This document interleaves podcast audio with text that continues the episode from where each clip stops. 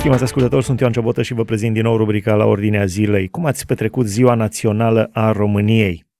Vrem să discutăm astăzi, în cadrul acestei rubrici, despre Ziua Națională a României, ziua de naștere a României moderne în formula actuală, în uh, formula Transilvania cu Moldova, cu țara românească, cu Banatul, cu uh, această formulă în, uh, stabilită la 1 decembrie 1918. Uh, vrem să discutăm despre ziua de naștere a României și ziua nașterii din nou a României, dacă am putea vorbi despre așa ceva. Chiar acum prin telefon împreună cu noi, pastorul și profesorul Alex Neagoe. Care credeți că este cea mai importantă zi pentru o națiune? Ziua nașterii uh, într-o anumită formulă geografică, politică sau ziua, ziua când uh, o națiune, dacă s-ar putea așa ceva, să ajungă o națiune întreagă să-L cunoască pe Dumnezeu? bună ziua dumneavoastră și ascultătorilor. Ehm, sigur, eh, poetic sună foarte frumos cu ziua de naștere din nou a unei națiuni și, într-un sens, și din punct de vedere teologic, am putea probabil mai degrabă să ne referim la uh, ideea de renaștere spirituală, de înnoire, reînvigorare spirituală a unei națiuni. Strict vorbind, sintagma uh, naștere din nou în creștinism apare doar cu privire la o persoană individuală, un om născut din nou prin Duhul lui Dumnezeu.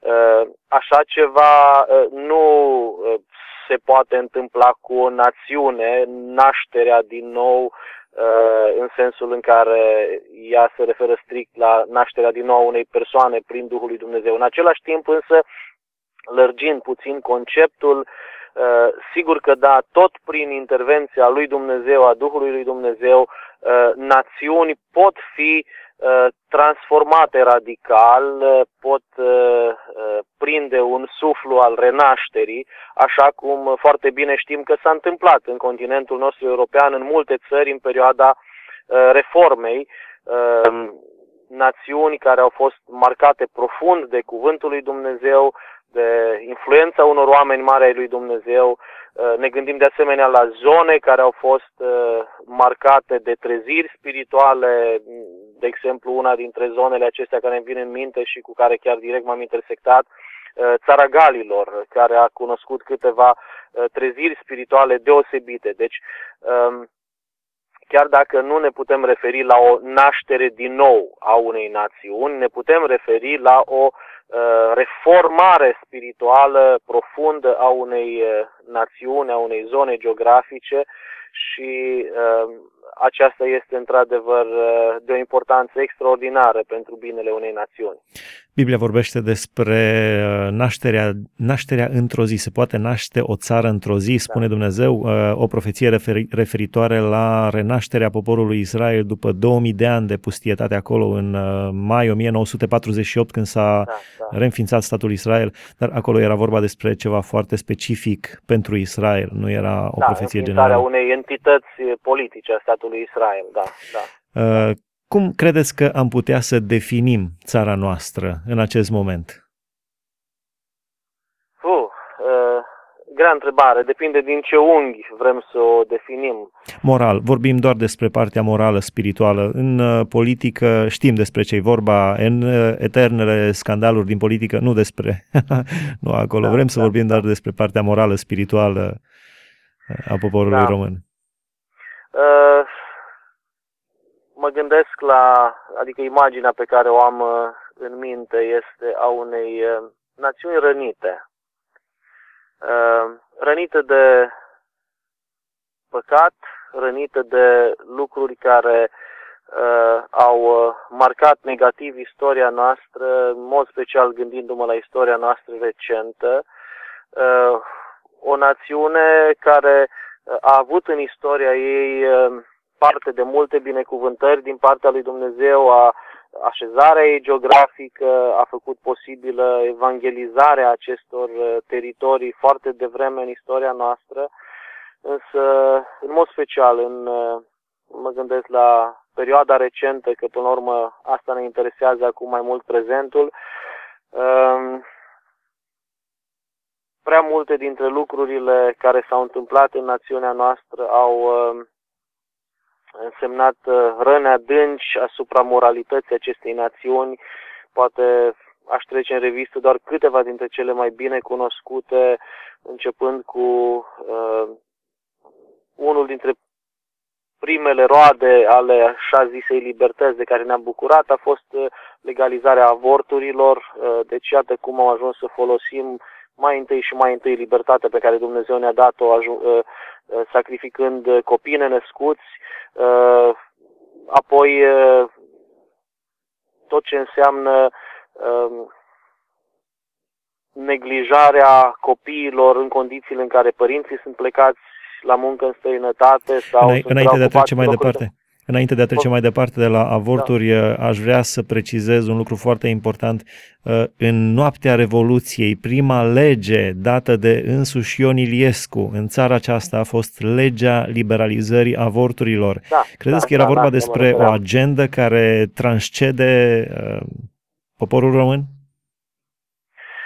Uh, sigur că da. Eu cred că e fără să spiritualizez prea tare, dar cred că se poate vorbi de ceea ce găsim în Scriptură definit uneori ca un duh uh, care transcende o anumită zonă, uh, anumite influențe atât de, de marcante și uh, da, noi le-am resimțit aici și felul în care... Era ca, și cum, era ca și cum Ion Iliescu ar fi așteptat acel moment să dea acea lege.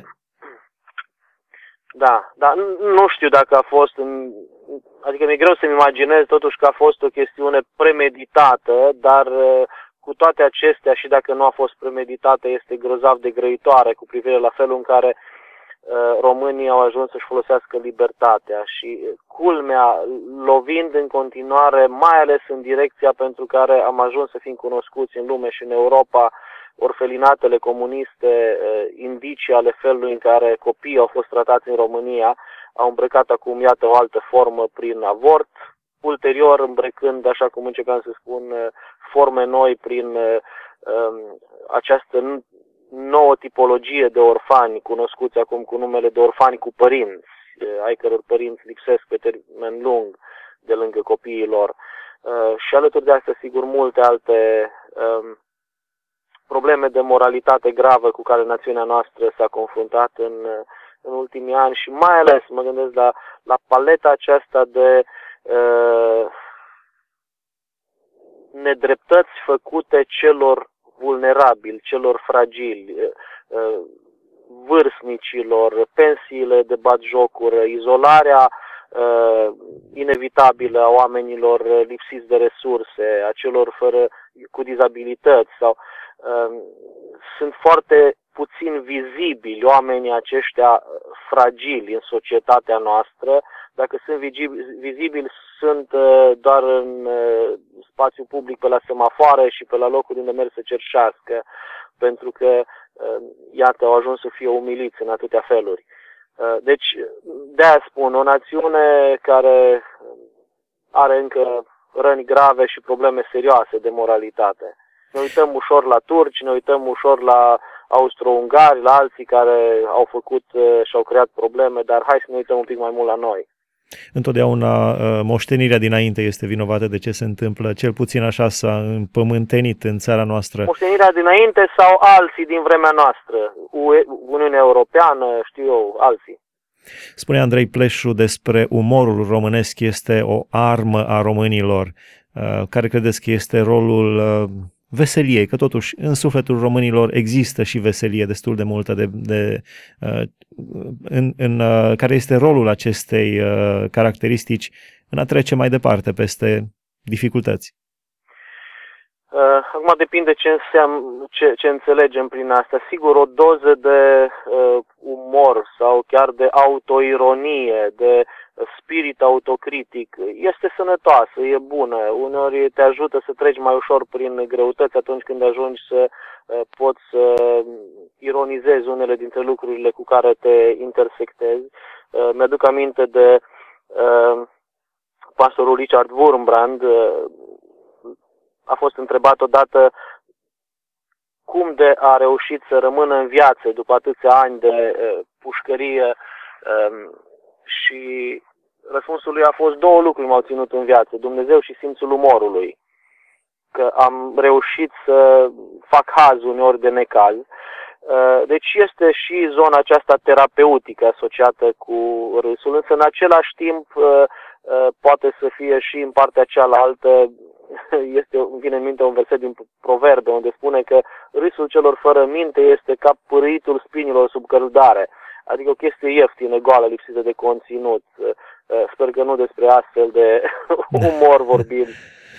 Dacă e vorba doar de o autoironie și sigur noi românii suntem nu se pare buni la asta, unul dintre subiectele cele mai comune de uh, bancuri în limb- la români este uh, însuși poporul român și obiceiurile noastre și e o doză uh, sănătoasă de autoironie până la un punct, însă uh, în același timp uh, sper că trecem dincolo de asta și uh, putem să ne uităm cu un spirit autocritic constructiv și să ne întrebăm ce trebuie schimbat în mod real și nu doar la modul general, ci ce pot schimba eu. Cred că până la urmă asta sper că ne rămâne fiecărura dintre noi eh, după sărbarea din nou a Zilei României. Această întrebare, eh, ce pot eu să schimb? Sigur că multe lucruri sunt altfel decât m-aș bucura să le văd, dar eh, acolo unde este sfera mea de influență, în familia mea, la locul meu de muncă, la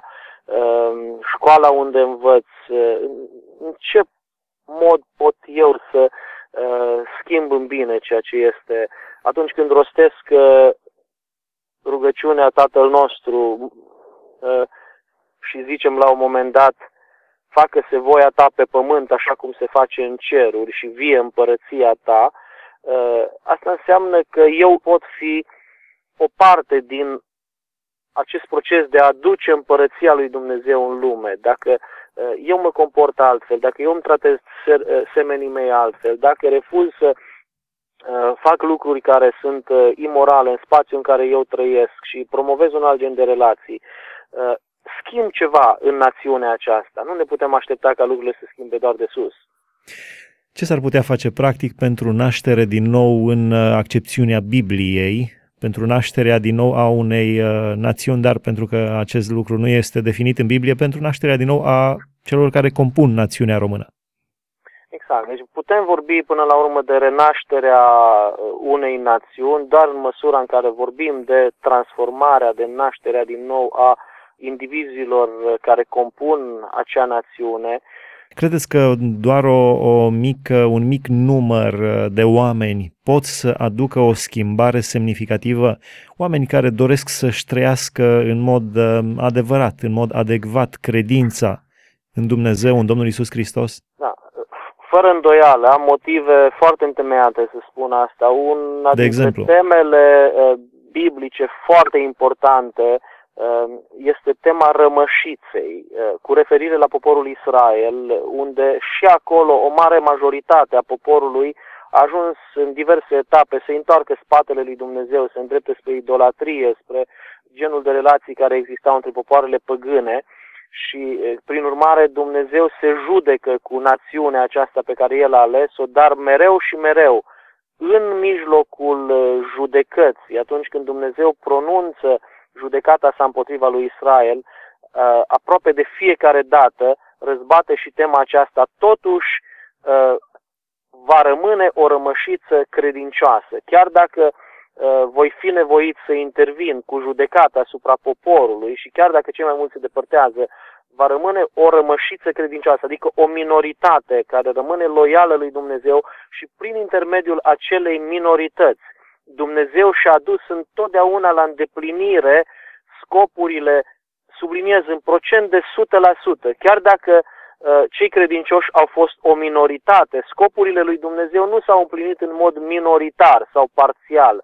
Scopurile lui Dumnezeu prin această minoritate au fost întotdeauna aduse la îndeplinire în procent de 100% și binecuvântarea lui Dumnezeu a putut să fie transmisă din plin, lăsată ca moștenire prin intermediul acestei uh, rămășițe credincioase. Deci cu aplicare la noi categoric, cred din toată inima că minoritatea de oameni care se pun la dispoziția lui Dumnezeu, care vor să uh, trăiască după principiile lui Dumnezeu, pot face o diferență uriașă în cadrul acestei națiuni și prin uh, acest număr de oameni dedicați lui Dumnezeu, noi putem lăsa o moștenire a binecuvântării peste genera- pentru generațiile care vin.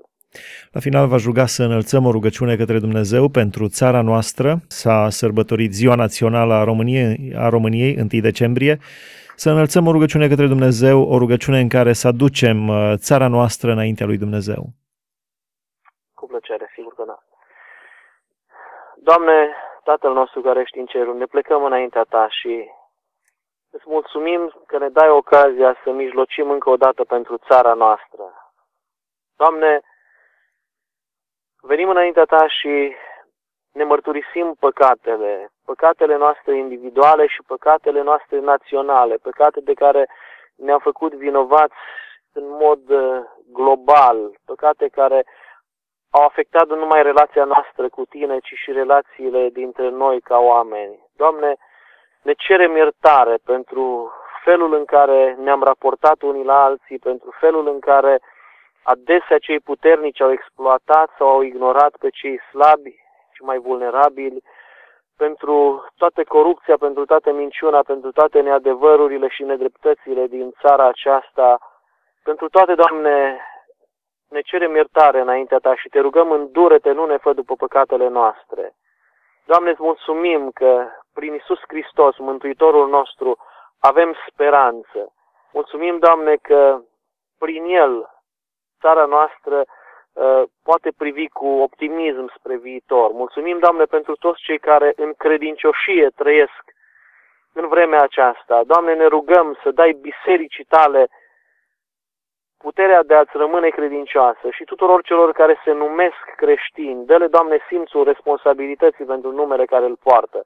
Doamne, ajută-ne, te rugăm, să ne lăsăm la dispoziția Ta și binecuvântează, Doamne, România, binecuvântează, Doamne, țara noastră, fie îndurările Tale peste noi, peste poporul român, căci te rugăm acestea în numele Domnului Isus Hristos, Mântuitorul nostru și prin puterea Duhului Sfânt. Amin. Amin, vă mulțumim frumos, stimați ascultători. Am discutat prin telefon cu pastorul și profesorul Alex Neagoe despre Ziua Națională a României sau uh, ziua de naștere a unei națiuni, uh, în paralel cu ziua nașterii din nou a indivizilor care compun acea națiune. Aici se încheie rubrica la ordinea zilei. Sunt Ioan Ciobotă, vă mulțumesc pentru atenție. Dumnezeu să vă binecuvânteze.